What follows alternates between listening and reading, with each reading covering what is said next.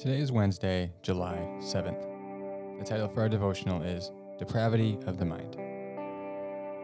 In order for us to grasp the transformation and the formation of our minds, we must first explore its depravity.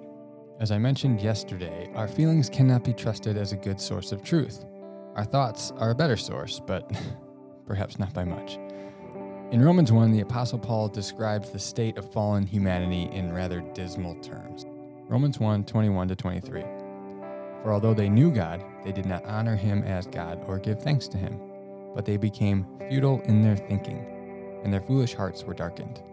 Claiming to be wise, they became fools, and exchanged the glory of the immortal God for images resembling mortal men, man, and birds, and animals and creeping things. Romans 1:25 Because they exchanged the truth about God for a lie, and worshipped and served the creature rather than the creator is blessed forever. Amen. Then verse 28 And since they did not see fit to acknowledge God, God gave them up to a debased mind, to do what ought not be done. Dallas Willard writes of the human, apart from God, in the ruined soul, the mind becomes a fearful wilderness and a wild intermixture of thoughts and feeling. Manifested in willful stupidities, blatant inconsistencies, and confusions, often to the point of obsession, madness, or possession. Then in chapter 12, when Paul transitions to discussing the application of his great theological treatise in the first 11 chapters, he begins by saying, I appeal to you, therefore, brothers, by the mercies of God, to present your bodies as a living sacrifice, holy and acceptable to God, which is your spiritual worship. Do not be conformed to this world, but be transformed by the renewal of your mind, that by testing you may discern what is the will of God, what is good and acceptable and perfect. Both verbs at the beginning of verse 2, be conformed and be transformed, are passive, which indicates that they are things done to the reader. The believers to whom Paul writes are not to allow themselves to be conformed to this world. With the next phrase, it is clear that he has the mind in view. It is transformed by the renewal of your mind. One of the primary ways that we are conformed to this world is through the information, images, and ideas that we believe and are the result of the evil and corrupted creation. These ideas that govern our life are so thoroughly ingrained in us that we often fail to even recognize them. These governing ideas have been infused in us more than we are aware of and more than we would like to admit. This is inevitable and really essential to human life. We cannot be constantly questioning everything, or else our mind would be in chaos. We must have set assumptions to truth and morality, for example, or else we would not be able to function. As an example, what is your reaction if I were to say, unrestricted freedom is not good for you? It's likely a negative reaction because of deeply entrenched cultural views that link freedom with virtue and goodness.